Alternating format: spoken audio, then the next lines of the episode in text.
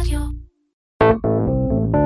מנועי הכסף, הפודקאסט של כלכליסט על הנושאים החמים בעולם הכלכלה. האינפלציה בארצות הברית כבר חצתה את ה-7%. באירופה המחירים עלו בשנה האחרונה הרבה יותר ממה שצפו. בבריטניה כבר העלו את הריבית פעמיים כדי להילחם בקצב עליית המחירים. ומה אצלנו? לפחות לפי הנתונים הרשמיים, אלו של הלשכה המרכזית לסטטיסטיקה, אנחנו נמצאים במקום לא רע, בטח בהשוואה למדינות אחרות בעולם. אבל בין הנתונים הרשמיים האלה לבין המציאות יש פער לא קטן. החופשות שלנו בארץ, בעיקר בארץ, התייקרו. המחירים בסופר קפצו, על החשמל, הדלק, הארנונה, הדירות, ואפילו השווארמה והבירה, אין בכלל על מה לדבר. הכל פה מתייקר ובמהירות.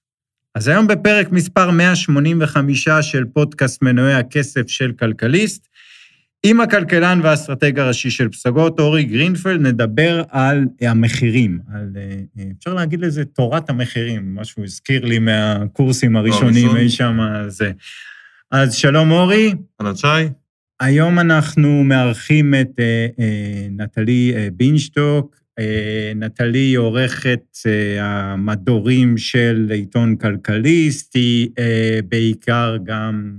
הגיעה, תקני אותי אם אני טועה, אה, מתחום הפרסום והשיווק, את בעיקר שמה, ותודה נכון. רבה שהצטרפת אלינו.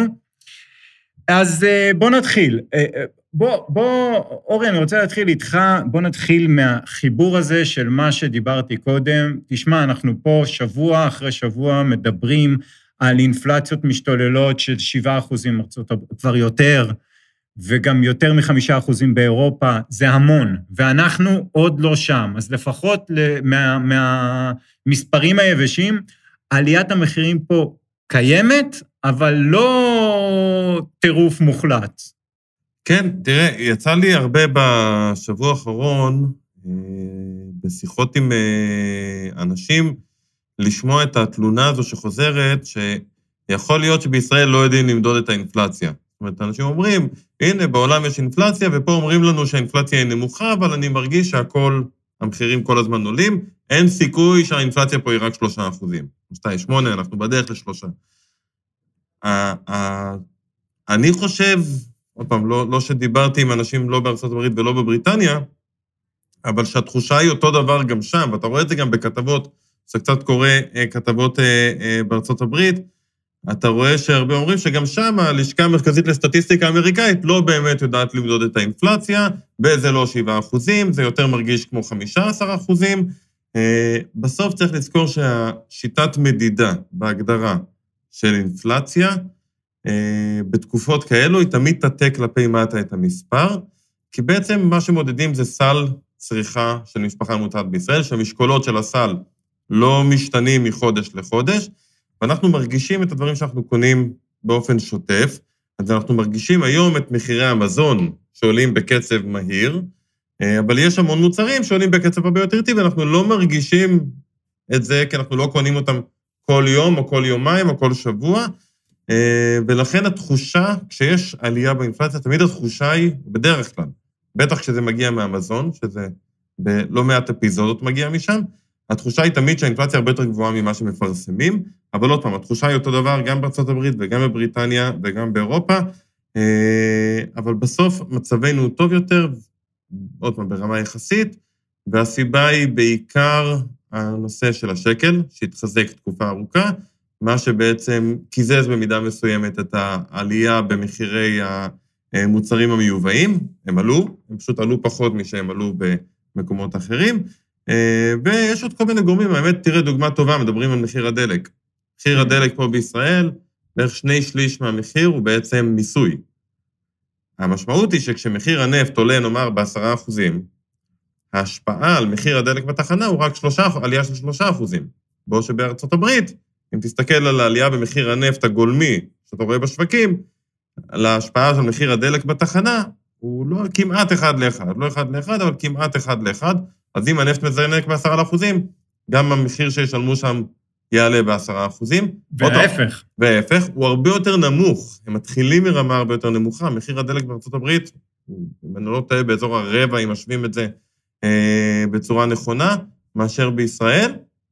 כמובן, תלוי שם גם באיזה אזור, אבל כשזה עולה, בטח כשאתה גם מגיע ממחיר נמוך, יותר קל לעלות כשאתה מגיע ממחיר נמוך, אז העלייה יותר מהירה, ובסוף אינפלציה זה השינוי במחירים ולא המחירים. בישראל, אחד הדברים שתמיד מבלבלים אותנו, זה שהמחירים הם גבוהים. זה לא אומר שיש אינפלציה. המחירים הם גבוהים, יחסית לעולם זה ברור. רק שהם עולים בקצב יותר איטי מאשר במקומות אחרים. זו, זו בעצם, זה בעצם החשש, שהעלייה תמשיך ותמשיך ותמשיך. מזה אנחנו מנסים ויגדל, למנוע. בדיוק. כן, אז, אז נטלי, אנחנו, אנחנו בסוג של תקופה כזאת, שגם הממשלה נכנסה לעניין הזה. האמת, אני לא בטוח אם הלחץ הציבורי גרם לזה, או שבאמת אה, זה מגיע ממניעים של אה, די, צריך לשים לזה סוף. אה, המחירים באמת, באמת, בואי נתחיל מהמזון, באמת עלו בטירוף. מה, מה קרה? אני חושבת, כמו שאמרת, שזה כן קצת נובע מהלחץ הציבורי. באמת, כמו שאמרתם, היו עליות בעולם, לאף אחד אין ספק, אבל באמת, באותה, באותה מטבע אפשר להגיד שגם השקל התחזק, וחלק מהיובנים אולי היו יכולים לקזז את זה, והם לא עשו את זה. אה, המחירים עלו, אה, שר האוצר אה, פתאום נזכר בגלל הלחץ הציבורי, לדעתי, להתערב בעניין הזה, אבל שמו בצד בעצם התנהלות ממשלתית ארוכת טווח, שאפשרה לריכוזיות הזאת בשוק המזון להוביל אותנו למצב של, שלנו היום. זאת הבעיה האמיתית. מה הכוונה ריכוזיות? ששר האוצר כותב, והיבואנים אומרים, אנחנו נדחה את עליית המחירים בכמה חודשים, ברור לכולם שפה זה לא הפתרון. Uh, הכוונה בריכוזיות בעצם, למרות שנכון להיום המצב בשוק הוא שעשרת הספקים הגדולים אחראים על 53% מהמכירות. זה נשמע אולי סביר, זה נשמע בסדר, כזה חצי שוק, אבל האמת היא שבכל קטגוריה כמעט, שהיא קטגוריית בסיס, פסטה, אה, דגנים, קטניות, משחות שיניים, טואלטיקה, כל הדברים האלה, בדרך כלל שלושה שחקנים גדולים מחזיקים 80, אפילו לפעמים 90 אחוז מהמכירות. בעצם זה אומר... מי, מי, מי, תחברי אותנו, מי, השחקנים הגדולים? השמות שאנחנו שומעים בשבועות האחרונים זה כמובן יצרנים מקומיים כמו אוסם, תנובה, אה, יכולה להיות יוניליבר, יבואנים, דיפלומט, שסטוביץ', אלה החברות הגדולות, אה, החברה המרכזית למשקאות, קוקה קולה, אה, גם אלה באמת החברות הגדולות, שטראוס, אלה הספקים הגדולים שאנחנו מגדירים אותם. אה, וכמו שאמרתי, בכמעט כל קטגוריה אתה תמצא שלושה מותגים, שבדרך כלל שולטים פה ללא עוררין. אה, הציבור אוהב מותגים. אה, אנחנו רואים את המותג הפרטי מנסה לנגוס במותגים האלו לאורך שנים כבר, זה לא תמיד מצליח, יש קטגוריות שאנחנו יותר מוטים מותגים, יש קטגוריות שפחות, אבל בסוף הריכוזיות פה זה, זה לב העניין. כל זמן שהריכוזיות כל כך גבוהה, אתה יודע, בסוף שוק חופשי, אה, אתה בוחר לקנות את מה שאתה קונה, ואתה משלם בהתאם. אוקיי. Okay. הבעיה האמיתית של הממשלה צריכה להיות לא מלבקש מהם עכשיו לדחות את עליית המחירים, שברור לכולם שזה לשים פלסטר על בעיה, אה, זה לחשוב על פתרונות ארוכי טווח, לטפל בריכוזיות, לחשוף, אה, לחייב יבואנים וגם יצרנים פרטיים. יש הרבה מהחברות האלו שהן חברות פרטיות, אנחנו לא יודעים את ה... אנחנו, דיפלומט אולי ציבורית, היא קצת חטפה אש בגלל שהיא באמת חושפת את הרווחיות, אבל אוסם היא כבר פרטית, אה, תנובה, אנחנו, שטראוס אולי ציבורית, אבל באמת אנחנו לא נחשפים הרבה פעמים לרווחיות שלהן. אה, שלב אה, באמת משהו שיכול לטפל בבעיה הזאת זה לחשוף, להכריח אותן לחשוף רווחיות, אפילו אולי לקבוע רף מקסימלי לרווחיות. אבל רגע, אני, אני חייב לעצור אותה. למה? זו חברה שיש לה בעלי מניות, ויש לה מנהלים, ויש לה דירקטוריון, והם צריכים להרוויח כמה שיותר. למה אה, על חברת אה, אפל, שמוכרת לי פה טלפון ב-4,000 שקל, או מה שלא, לא אומרים, די, שימו סטופ, לא תמכרו לי ביותר מ-3,000, ולמה להם כן? מה ההבדל? במידה מסוימת זה נכון, אבל אפל, אנחנו, אנחנו נוטים לראות אותה כבעצם איזה מותרות. אה, אולי לא כל כך כיום, אבל בסוף אנחנו הולכים לסופר, אה, זה ההוצאה החודשית אה, הכי גדולה של זה אולי, ודיור כמובן, וחינוך, זה שלושת ההוצאות הכי גדולות של משק בית היום. עלייה במחירי המזון היא באמת מאוד מאוד מורגשת לאנשים, זו אחת הסיבות שהלחץ הביקורת הציבורית כל כך התלקחה במהירות. אה, בסוף אתה מצפה מהממשלה לתקן את הכשלים שהיא עצמה אה, גרמה להם. בסוף, עם החסמי יבוא שיש פה, המאוד מאוד גדולים, במשך שנים, למשל, בואו ניקח לדוגמה את שוק הבשר והגבינות, הממשלה, היום אין יבוא חופשי, הממשלה נותנת כל שנה, בוחרת יבואנים במכרז, ונותנת להם לייבא לפה במשהו שנקרא הליך פטור ממכס. בעצם נותנת להם הטבה של אל תשלמו לי מכס, בתמורה לזה תמכרו בזול לצרכן. היבואנים ש, שמקבלים את המכסות האלו מדי שנה הם אותם שמות. זאת אומרת, אין פה שום תחרות, זה, זה שופרסל שמייבאת אה, את, אה, מתחילה לייבא, זה רמי לוי, הקמעונאים בעצם גם הפכו ליבואנים בדבר הזה. זה השמות נטו, חברת הבשר, מייבאת המון בשר, זה תנובה. זאת אומרת שהיבוא לא ממש פתוח. היבוא לא פתוח כמו שהיינו רוצים, לא באמת בצורה כזאת שהוא יכול להביא לשינוי בשוק. אה, אם אנחנו רוצים לראות פה שינויים, תחרות היא חייבת להביא לפה שחקנים חדשים. היא חייב, המדינה צריכה לתת הקלות לא רק על בסיס המחיר לצרכן, אלא על בסיס הנתח שוק שלו, איזה פעילות יש לו. היום אה, ההגדרות של המדינה חייבות להשתנות. למשל, חוק המזון, אה, עושה הפרדה מאוד ברורה בין ספק לקמעונאי. היום הקמעונאים הם ספקים, הם יבואנים. אמ, אני אתן לך דוגמה, אפילו, אתה אומר כאילו, למה המדינה צריכה להתערב? כי המדינה היא, רשות התחרות בעצם, אפשרה לשופרסל לקנות את ניו פארם, מתוך איזושהי תפיסה ששופרסל לא משחקת בפארם. עכשיו, אה, אנחנו הולכים לסופר פארם והולכים לבי היום. כן. והולכים למקומות האלו, אה, ואנחנו קונים את אותם דברים. בסוף 75, 78, משהו כזה, אחוזים מהסל הוא סל זהה. אז נכון, אין לנו כל כך אה, מוצרים טריים אולי, חיי מדף קצרים, אבל בסוף זה, זה הכל, בסוף זה אותם ספקים, בסוף שופרסל התעצמה, הגיעה לאן שהיא הגיעה, בהכשר של המדינה שנתנה לה להגיע לזה. ויש נטייה לחשוב שהריכוזיות היא רק במקטע הספקים, היצרנים, היבואנים. לא, הריכוזיות קיימת גם בקמעונאות, גם בשופרסל, שעכשיו, שבוע שעבר רק אה, חתמה על עסקה לרכוש את מיני ליין, יבואנית חשמל. זאת אומרת, אנחנו צריכים קצת אה, לצאת מההגדרה של הקטגוריאלית הזאת, של פארם, של מזון, של ספק, של קמעונאי, ולהבין שהיום השוק, פשוט כולם עושים הכל. צריך להסתכל על גוף כגוף ולבחון את העוצמה שיש לו, בסוף במה אני משלמת לו בחודש, בכמה הוא חלק מהחשבונית החודשית שלי. כן. ולפי זה צריך להגביל את כוחו. כן. תראה, כשאתה לוקח את אפל, ואני מסכים איתך, בסופו של דבר, אני חושב שהתפקיד של הממשלה הוא להתערב איפה שיש עיוותים. אם אין עיוותים, שלא יתערבו, שייתנו לשוק לפעול בצורה תחרותית והכול בסדר. אבל כשאתה רוצה לקנות טלפון של אפל, ואני שם בצד את העניין של באמת, ואת צודקת, זה מותרות וזה מזון, בסופו של דבר אה, מוצר שהוא שונה מטלפון, אבל כשאתה רואה טלפון ב-4,000 שקל, ואתה אומר, זה יקר לי, אני רוצה לקנות טלפון לילד, הוא אומר, אוקיי, אני אקנה לו שיומי, או שאני אקנה לו דגם של סמסונג ברמה השלישית ב-1,500 שקל, יש מספיק פתרונות. כשאתה הולך לקנות פסטה, יש, אגב, יש, השבוע ראיתי איזה פרסומת או משהו על פסטות, יש פסטות גם בשניים וחצי שקלים של מותגים שאני לא ידעתי שקיימים בכלל. מתי פעם אחרונה ראינו את המותגים האלה על המדפים? פה העיוות קיים. בעצם העיוות הוא לא בזה שהממשלה צריכה לקבוע מחירים לחברות. בזה אני לא מסכים, אנחנו חיים, אנחנו צריכים לחיות בשוק שהוא תחרותי לגמרי, ואני מסכים איתך לגמרי, יסלחו לי המאזינים, חברה, המטרה שלה זה להרוויח, וכמה שיותר. בטח ציבורית.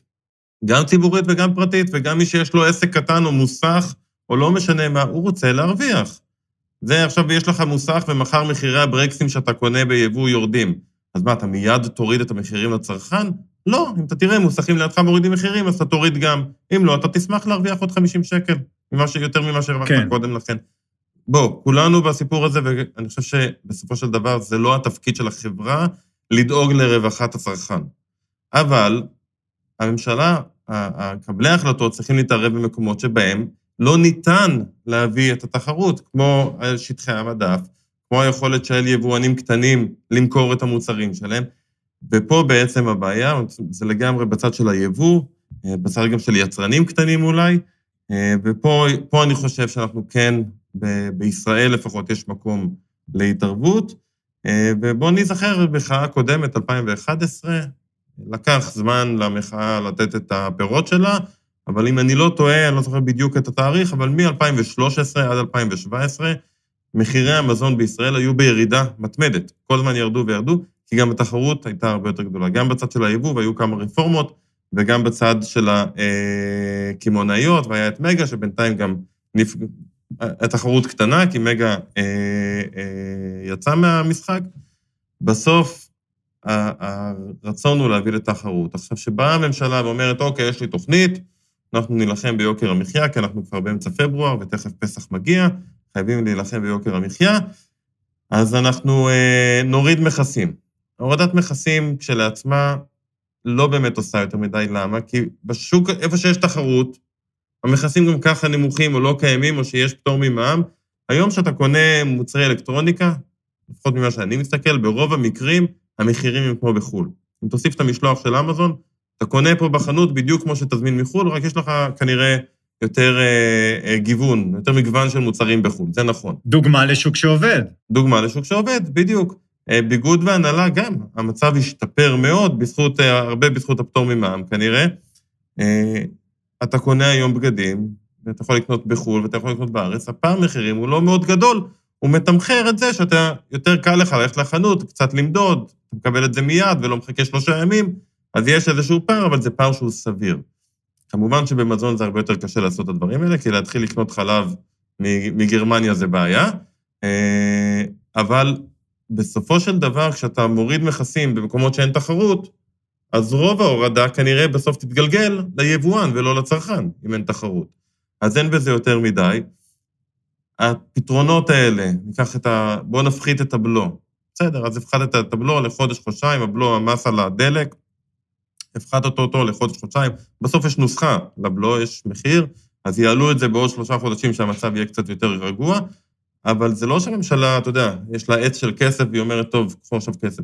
ההפחתה הזאת של הבלו בסופו של דבר באה לידי ביטוי בגירעון יותר גדול, שאותו צריך לסגור על ידי העלאת מיסים במקומות אחרים בעוד שנה. אין, אין קסמים. הקסם היחיד כביכול שאפשר לעשות זה באמת רפורמות שצריך לחשוב עליהן לעומק, וליישם אותן, ולעקוף אותן, ולדאוג שהן יקרו, והן לוקחות שלוש-ארבע שנים עד שהן באמת פועלות, שזה זמן שבדרך כלל לממשלה בישראל קשה להסתכל לטווח כל כך ארוך של שלוש-ארבע שנים, ולכן תמיד אנחנו מגיעים לאותו, לאותה שורה תחתונה בכתבה. נעשה צעדים לטווח קצר, אנחנו רוצים לעשות רפורמות, ונדבר על זה בפעם הבאה. כן, זה, זה אחד הדברים שקרו פה ב- לאחרונה, זה באמת, דיברנו בהתחלה על הלחץ הציבורי שהוא הופנה כולו להעלאת המחירים. אני רק אתן לכם דוגמה, השבוע אמזון הודיעה שלעובדי המחסנים, היא מקפיצה את השכר המינימום, וגם אפל הודיעה שלמוכרים שלה בחנויות הפיזיות, היא גם מקפיצה את השכר. אני אומר, זה סתם בהערת שוליים, שהלוואי והיה איזשהו לחץ ציבורי לדבר על עובדי רמי לוי שיכפילו להם את השכר, או על שופרסל, שהלחץ יבוא משם, להקל טיפה על העובדים, אה, אה, שהם בעצם הרוב, והם העובדים שמציק להם ממש מחירי המזון. בואו, אנחנו מדברים פה על... אה, על עולם של הייטק, אני לא חושב שלהייטקיסט, ש... וסליחה שאני פה מכליל, שמרוויח את ה-40 אלף שקל בחודש, כזה אכפת לו מסל המזון. הרי אנחנו מדברים פה על האוכלוסיות החלשות יותר, ושם צריך להיות מופנה גם הלחץ של הממשלה, פחות על אה, מכתבים ששולחים אה, לקמעונאים, אל תעלו את המחיר עד פסח ו... כן, זה עד שאתה מגיע למחירי הטופו שקפצו. מחירי הטופו, כן, בהחלט, הם ממש קפצו. עכשיו העלבנו גם את הצמחונים. אה, רציתי להוסיף באמת בהקשר למה שאמרתם, משהו משהו באמת אה, משמעותי שהמדינה עושה פה זה פיקוח על מחירים. יש מחירי בס... אה, מוצרי בסיס שהמדינה החליטה שהיא תפקח על מחירם, לחם, ביצים, חלב, אנחנו מכירים את זה. עכשיו, לפני כמה חודשים, הוחלט להוריד את אה, פיקוח מחירים על החמאה, באמת מתוך כוונה לייצר תחרות. אני חושבת שהצעדים האלו, כמו שאתם אומרים, השוק חופשי, אין שום סיבה פה לפקח על מחירים. אין סיבה. כמו שאמרת, אורי, הצעדים צריכים להיות יותר ארוכי טווח, רפורמות. תיתנו הקלות ליבואנים קטנים, ליצרנים קטנים. כל כך, יש פה יצרני מזון שפשוט הולכים לאירופה להקים מפעל, כי כל כך קשה להקים פה. הרי רגולציה פה היא משוגעת. אה, שכר העבודה, אנחנו דיברנו קצת על החשמל, על כל, ה, כל העניין הזה, ובכל תחום זה נכון. בכל תחום. מלונאות עכשיו, זה בדיוק אותו נכון. סיפור. נכון. עכשיו, בדיוק פה תפתרו את הבעיה, אל תבואו ותקבעו את מחיר החמאה, בסוף, מתוך איזושהי כוונה, אה, לא יודעת, תנובה אמרה לא מזמן שהיא לא יכולה לעמוד בזה הרי, כי זה גורם לה להפסד. תנו לשוק לקבוע את המחיר, תעודדו, תיתנו הקלות ליבואנים קטנים, ליצרנים קטנים, להיכנס, אה, תגדילו בעצם את מספר השחקנים בכל קטגוריה, והדבר הזה יעשה העניין את הוא, שלו. נטלי, שאנחנו...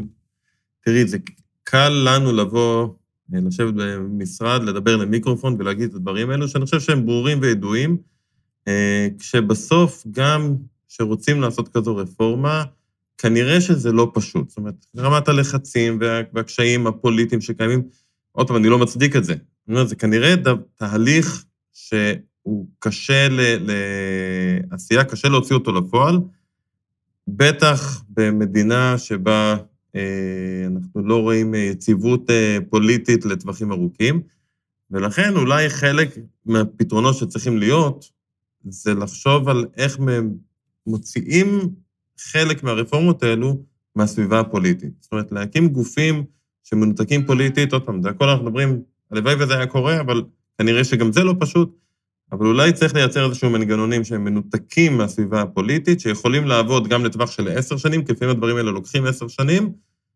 ולא משנה להם אם התחלף השלטון או לא התחלף השלטון, ומה שר האוצר כרגע רוצה לעשות כדי לשפר את המצב הפוליטי שלו כרגע לפני הבחירות הבאות. שעוד פעם, זו פוליטיקה, ככה זה עובד, אין מה לעשות. אה, והשאלה אם אפשר לייצר כאלו מנגנונים שבעולם קיימים. בעולם יש מנגנונים כאלה, שבעצם כשמקבלים החלטה ורוצים לעשות איזושהי רפורמה, פשוט, אה, מה שנקרא, עושים לה outsourcing למנגנון שיכול לנהל אותה בלי אה, להיקלע לבעיות הפוליטיות האלה. תראה, אנחנו אבל כל הזמן מדברים פה עכשיו על ישראל, אבל שוב, אני, אני מחזיר אתכם לחו"ל, ו, ואתה בעצמך אמרת בתחילת הפרק שגם בארצות הברית הם אומרים שהכול עולה, ואי אפשר להגיד שבארצות הברית אין תחרות, שיש חסמים. אז זאת אומרת שהבעיה היא כלל עולמית עכשיו. אין ספק, אני חושב שהבעיה, אני לא אגיד שהבעיה היא לא בעליית המחירים, אבל גם אתה שומע את זה הרבה בציבור. הציבור בא ואומר, אני, אתה רואה את זה גם בתקשורת, אנחנו מבינים שמחירי השינוע עלו ומחירי הסחורות עלו, באמת, מחירי הסחורות, חבר'ה, עלו, סחורות, הכוונה היא סחורות חקלאיות ונפט וגז, הכל עלה. ולכן היבואן בעצם נאלץ להעלות מחירים, ואז הקמעונאי נאלץ להעלות מחירים. אני חושב שהיום חלק גדול מהביקורת, ורואים את זה בטח בתקשורת, היא אוקיי, אתם צריכים להעלות מחירים עכשיו בסדר, אבל כשהמחירים של הסחורות ירדו, לא הורדתם מחירים. ופה זה כן עניין של תחרות, כי בארצות הברית, כשמחירי הסחורות ירדו, כן הורידו מחירים בגלל התחרות. אני חושב שזה בעצם ההבדל הגדול, ולכן גם שם, כשיש אינפלציה של 7%, היא מגיעה מרמה הרבה יותר נמוכה של מחירים, כי התחרות, מה שהיא בעצם עושה, שצריך להעלות מחירים, כולם, כולם רוצים בסוף להרוויח. אבל כשיש ירידה בעלויות שלך, וכשאתה נמצא בתחרות, אתה נאלץ בעצם לגלגל את הירידה לצרכן ולא לשמור אותה אצלך. וזה בעצם, התחלת מתורת המחירים, כן. ובעצם לשמור את העודף, להעביר את העודף לצרכן ולא לשמור אותו אצלך, אה, וזה מה שתחרות מייצרת, וזה בארץ בלא מעט ענפים לא קיים. כן. אני חושבת שאי פעם שמעתי על... אה, אשמח לשמוע על מקרה כזה בארץ שגלגלו את הירידת מחירים לצרכן. עכשיו, באלקטרוניקה אני- את כן רואה את זה. נכון, נכון, אבל באלקטרוניקה את באמת, כן רואה את זה. ב- באמת, אה, כן, אבל באמת התחומים שאנחנו מדברים עליהם, מזון, זה, זה באמת לא קיים, אני זה לא זוכר. לפני, אני לא, לא רוצה ל, ל, שיגלו את הגיל, אבל לפני 15-20 שנה, מחירי המוצרים האלקטרוניים פה בארץ היו פי שתיים מאשר בחו"ל. כן, זאת אומרת, היית רוצה ווקמן עם אוזניות, וואי, ממש עכשיו. אה, אוקיי, של סוני. כן, אבל, אה, זה בומר יצאתי. כן. היית מבקש ממישהו שיביא לך מחו"ל, שהיום כל דבר שאתה רוצה אתה מזמין, זה תוך שבוע פה באותו מחיר. אז נכון, יש מגוון גדול יותר. אותו דבר גם אה, ביגוד והנהלה. אה, אז כן יש איזשהו שינוי, וברגע שפותחים תחרות, זה בא לידי ביטוי בסוף בירידת מחירים, יש תקופות שעולה, תקופות שיורד, אבל יש מגמה ארוכת טווח של צמצום העודף שנמצא אצל היצרן או אצל הקומנאי, ומעבר של העודף הזה לצרכן, אה, וזה רק תחרות מייצרת, ואני חושב עוד פעם, אמר ראש הממשלה בדיוק את אותו דבר, זאת אומרת, אני לא חושב שהם לא מבינים את זה. אני חושב שהיישום של זה הוא מאוד קשה פוליטית, וצריך לחשוב אולי על אם באמת מישהו שם בממשלה רוצה להסתכל על המשק הישראלי ולשפר את מצבו בהסתכלות ל-20 שנה קדימה, ולא לשלוש שנים קדימה, להתחיל לבנות מנגנונים שיאפשרו לייצר, ל- ליישם רפורמות כאלה, תוך כדי ניתוק מהסביבה הפוליטית. כן, טוב, לסיום החלק, תוציאו אותנו עם משהו אופטימי לגבי מחירי המזון. אז אה, לא, אני רוצה רק להגיד שאני כן חושבת שיש בממשלה הרבה כיוונים חיוביים לדבר הזה. סתם אני אתן לך דוגמה לרפורמת הכשרות. מחירי המזון פה מאוד מושפעים מהכשרות שהם צריכים לעבור. אה, רפורמת הכשרות מאוד יכולה להקל על זה. בממשלה כן יש אה, איזשהו ניסיון טוב, אמיתי, להקל. כמו שאורי אמר, זה גם, זה גם תהליכים ארוכים וגם מרובי אה, מלחמות וקרבות, בטח עם אה, חקלאים ישראלים, עם רפתנים, עם כל התוצרת המקומית בעצם, אה, וגם שיש ממונה חדשה על התחרות, מיכל כהן, שגם היא עושה רושם שהיא באה באמת לפתור את הדברים. גם לה צפוי, צפויה מלחמה לא קלה, אבל אנחנו כמובן נאחל לה בהצלחה ומקווים שהרוח הזאת רק תישמר, ושבאמת הדברים יצאו לפועל. אוקיי, אה, מאה אחוז, עד כאן החלק הזה של הפודקאסט, ואנחנו לחלק השני של הדבר המוטרף שקרה השבוע, ואולי לא שמתם אליו לב. אני אתחיל השבוע. אה, אני מניח שכולכם שמעתם על אה, ג'ו רוגן, מישהו שיש לו קצת יותר מאזינים מאיתנו. לא טיפה, לא בהרבה. אנחנו נוגסים בו, נוגסים. לא, כן. וניל יאנג, וניל יאנג שהחליט להוציא את השירים שלו אה, מספוטיפיי, שאגב, זה לא בדיוק, נכון, נשארו לו איזה ארבע או, ארבע או חמישה שירים, בדיוק בדקתי לפני הפודקאסט. ארבע או חמישה שירים? שירים. מהרפרטואר של ניל יאנג לא, זה לא, כמו כלום. אני יודע, זה כלום, אבל עדיין, הוא לא לגמרי נמחק. אבל החברה שמחזיקה בזכויות לשירים שלו, דיווחה השבוע שיש אה, זינוק של 38 אחוזים בסטרימינג של ניל יאנג שאינו בספוטיפיי בשבועיים האחרונים, מאז התפוצצות הפרשה, והיא אומרת שהוא אה, מרוצה מסך הכל ממה שקרה. אתה יודע, אה, אתם יודעים, אין פרסום רע, רק מעניין אותי לדעת כמה הצפיות של, של ג'ו רוגן עלו במהלך השבועיים האלה. Keep on rocking in the free world. כן. רק שהפרי פה, שאלה, לאיזה פרי הוא התכוון? אפשר להגיד מה שרוצים או שלא? בדיוק. אמ, אוקיי, אני הבאתי איזשהו סקר השבוע אה, של ה-World Economic Forum. זה סקר שנעשה כל שנה. כן. אה, בקרב המנהיגים, מנהיגי העולם, אה, ענו על הסקר 30, סליחה, אם אני לא טועה, 60 מנהיגים ממדינות שונות, ובסקר בעצם נותנים להם 37 סיכונים מרכזיים שיש היום, ומבקשים אותם לדרג איזה סיכון נראה הכי גרוע אה, ולאיזה טווח. יש טווח של השנתיים הקרובות, אה, שנתיים עד חמש שנים וחמש שנים עד עשר שנים, איזה סיכונים הכי מדאיגים אתכם. אני אתחיל מהחדשות הרעות, אה, חצי הכוס הריקה, היא שמתוך כל המנהיגים, והשאלה הראשונה היא בעצם, אה, איך אתם מרגישים לגבי העתיד בעולם? מה אחוז המנהיגים שענו שהם אופטימיים? ניחוש? עשרה אחוזים. 3.7. 3.7 אמרו שהם אופטימיים, עוד 12 אחוזים אמרו חיובי, לא אופטימי, כשבעצם 84 אחוזים הם או אה, concerned או worried. שזה חצי הכוס הריקה. חצי הכוס המלאה, לפחות איך שאני רואה אותה, שאם מסתכלים על הסיכונים שהמנהיגים רואים לשנתיים הקרובות, אז הם מדברים אמנם גם על uh, סיכונים uh, כלכליים, livelihood crisis, זאת אומרת, משבר כלכלי, uh, כמובן שהקורונה uh, באה לידי ביטוי פה, מדברים על uh, מחלות uh, ומגפות וכאלו, אבל גם במקומות הראשונים אנחנו רואים extreme weather, climate action failure, זאת אומרת, כן המנהיגים מתייחסים לנושא האקלים, למרות שאנחנו בשנתיים של קורונה וכביכול אה, זה יצא מהכותרות, כן מתייחסים לזה. וכשמסתכלים על הטווחים הבינוניים והארוכים של השנתיים חמש או חמש עשר, כל חמשת המקומות הראשונים, או הסיכונים המרכזיים שמנהיגי העולם רואים, כולם קשורים למשבר האקלים. עכשיו כל מה שנשאר להם זה גם לעשות משהו, ולא רק להיות ולא להתחיל מודאג, מלחמה כלשהי. כן, לא רק להיות מודאג לגבי זה, אלא גם לעשות משהו. ונקווה שאנחנו אה, לקראת איזשהו שינוי כיוון. הלוואי. הלוואי. תודה רבה שהאזנתם, תודה רבה, נטלי. תודה. נשתמע בשבוע הבא.